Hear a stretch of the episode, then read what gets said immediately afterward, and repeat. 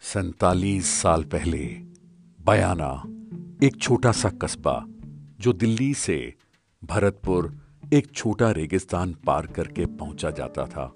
वहाँ एक कच्ची पहाड़ी के नीचे बनी एक हवेली का किस्सा सुने, शायद आप लोगों को पसंद आए।